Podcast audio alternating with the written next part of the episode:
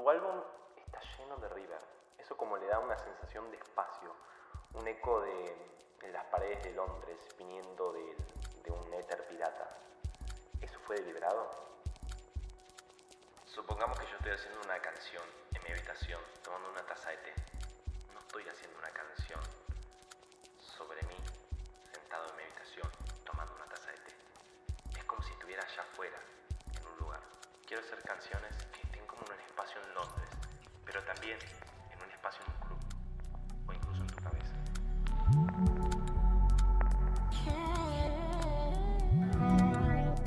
Hola a todos, ¿cómo están? Bienvenidos al segundo capítulo del podcast. Eh, estoy muy agradecido de que estén acá. Si no fueron a escuchar el primer capítulo, estamos haciendo un análisis rápido, eh, muy cerca de la fecha de donde había salido el disco de voz, que para mí es uno de los elementos fundamentales de la música argentina en la actualidad. Sin nada más para decir, empecemos con este podcast. Hoy les vengo a traer un disco muy importante para la historia de la producción musical. Año 2007 les estoy hablando. Y ustedes eh, van a decir, bueno, es bastante reciente. En términos de música electrónica, muchas veces eh, los años son como décadas y me pueden llegar a decir que por ahí queda un poco vintage este, este disco, pero la verdad es que mm, es un disco que a día de hoy suena, suena excelente. Suena excelente y creo que va a tener para dar mucho tiempo más. Y más allá de todo lo que dio, es un disco que ha influenciado a muchos productores eh, entre ellos James Blake, eh, también ha influenciado el método de producción de Bjork, incluso de Lord, se ha escuchado hablar, que, ha afectado a la producción de los, de, los, ritmos y de la forma de trabajar sobre los samples de varios artistas, y no solo de estos que acabo de mencionar, eh, también ha influenciado, yo entiendo que también a Bon Iver, a James Blake, que es un productor de música electrónica súper consagrado y muy interesante que también les recomiendo que escuchen y traeremos a futuro en este canal. Estoy hablando de Antru, de Burial. Burial es una persona enigmática que, que bueno, muchas veces eso hace lo atractivo de, este disco y de la música que trae él. Eh, es fácil eh, relacionarnos por el tipo de música que escuchamos, cuando lo escuchamos, a una persona eh, enigmática. solo se ha mostrado una sola vez en el espacio de MySpace, subiendo una foto y comentando que, bueno, nada, esto que él no veía la música como, como un fin, más allá de que ha lanzado su, discografía por, discográficas, eh, más explícitamente por Hyperdub. Pero que, bueno, nada, que él tenía su trabajo, que tenía su vida, que solo poca gente conocía de su entorno, que él hacía música verdaderamente y, que bueno, nada. Para mí es uno de los pilares fundamentales de, la música en general y, bueno, tiene, tiene mucho y ha dejado mucho de acá en adelante. El disco Antru es una, es una obra maestra, para mí es una obra maestra, les recomiendo totalmente que después de este podcast lo vayan a escuchar, porque les va a ampliar muchísimo el rango y el criterio musical. Eh, se van a dar cuenta eh, que no es un disco eh, convencional. A ver, hay, discos convencionales o que siguen más una estructura de la... o, se, alinean más con, el contexto ¿no? de la música que, se estaba viviendo en, en, ese momento. Por ejemplo, ahora si hablamos se están produciendo muchísimos, muchísimos discos de rap, de rap pop, de rap electrónico, porque estamos en una época en que se pondera ese, tipo, este, ese estilo de música, como también lo es el pop. Pero también hay que decir que en ese momento, y para la, zona geográfica donde se ubica Burial, también había un movimiento muy incipiente en el sur de Londres, Estamos hablando del movimiento drum and bass, eh, garage, two-step, eh, y Burial ha amado mucho de eso, eh, sobre todo el aspecto rítmico. En hay una entrevista que yo se las voy a dejar en, la descripción de este, de este podcast, y para aquellos que, no, lo puedan, no lo puedan seguir me, me, pueden mandar un mensaje por Instagram, yo se los voy a pasar. Una entrevista del año 2006, un año antes de que saliera este disco, que, habla él sobre cómo le gusta tratar los samples, de dónde gusta sacar la música eh, y todo el tema del trato rítmico. ¿no?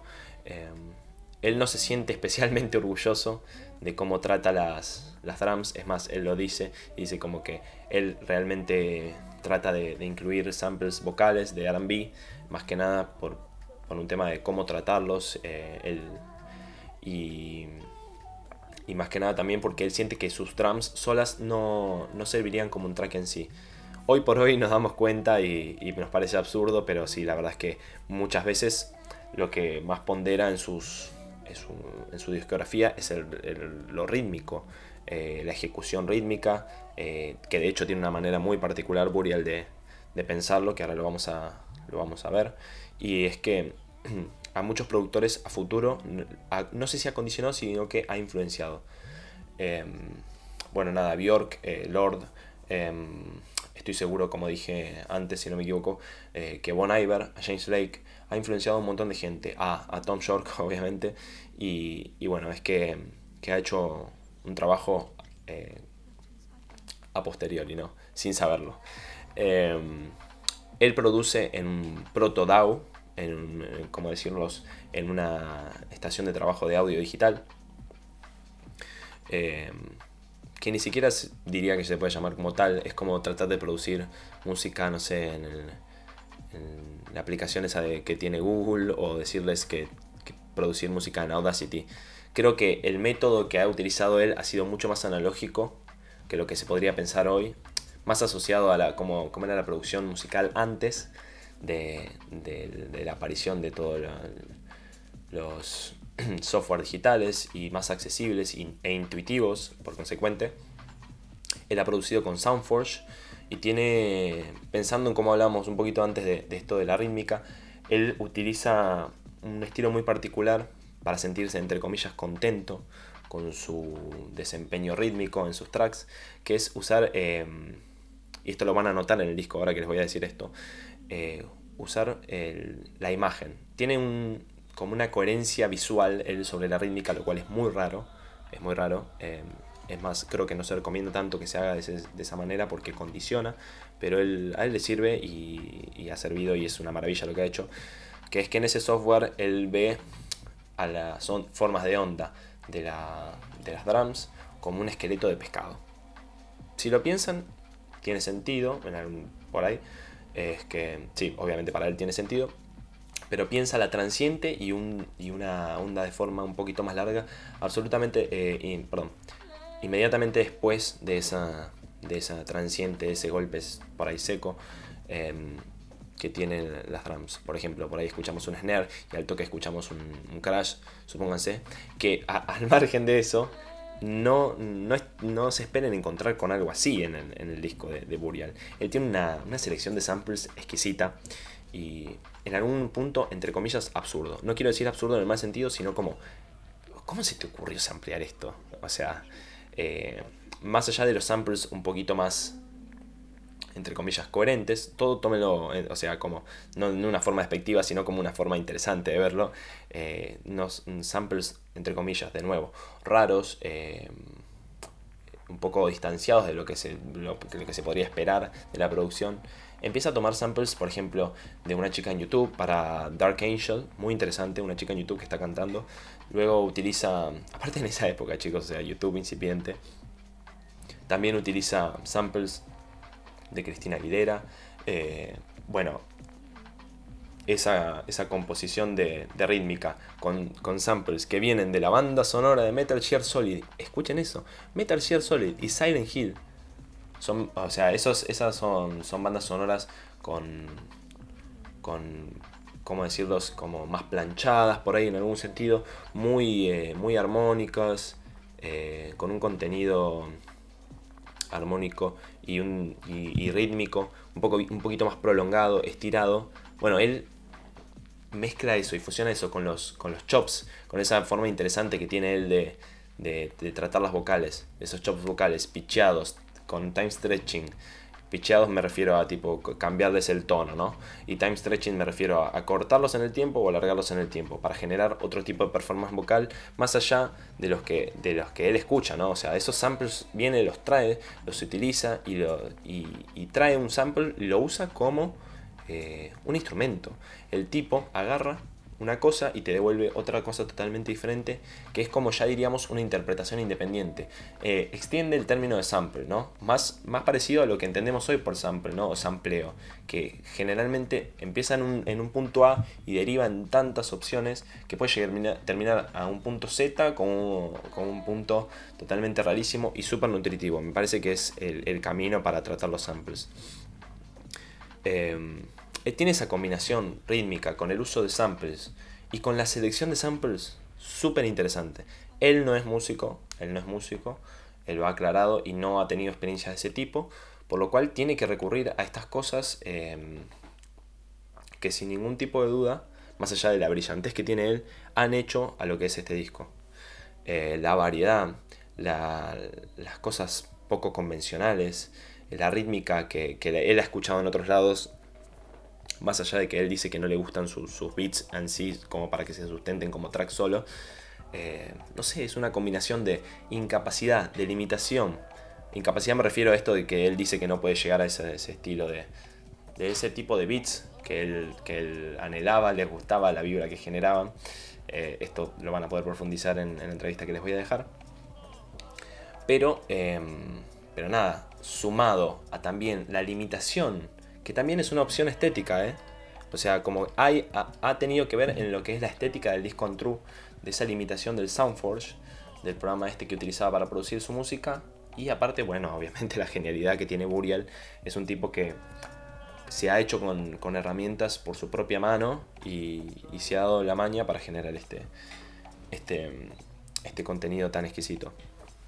¿Qué nos quiere dejar, eh, qué, qué, enseñanza nos deja Burial, por sobre todo, y que es una, como un dilema que está en el ámbito de la producción, es que no se, se necesita tanto, sino las ganas de hacer cosas. Como todo en la vida, ¿no? O sea, anda para adelante, no te detengas en, estas cosas que por ahí te parecen limitantes. Eh, desde lo físico, desde, no sé, bueno, no puedo ir a correr si no tengo una remera deportiva. Anda, anda en cuero, anda, no sé, anda con una remera vieja que tengas, empezá, movete. La verdad es que es una enseñanza muy linda que deja, que deja Burial de cara al, al, al mundo de la producción musical. Y también, eh, obviamente, eh, derriba todos los cánones que en esa época seguro eran más, más duros todavía de la producción musical y la selección de samples. Él selecciona samples de películas, creo que ya lo dije, eh, Cristina Aguilera, Rihanna, Asher, Ray J. Lo cierto es que él termina teniendo una selección de samples absolutamente rica, nutritiva, variada y, e impensada en cierto punto.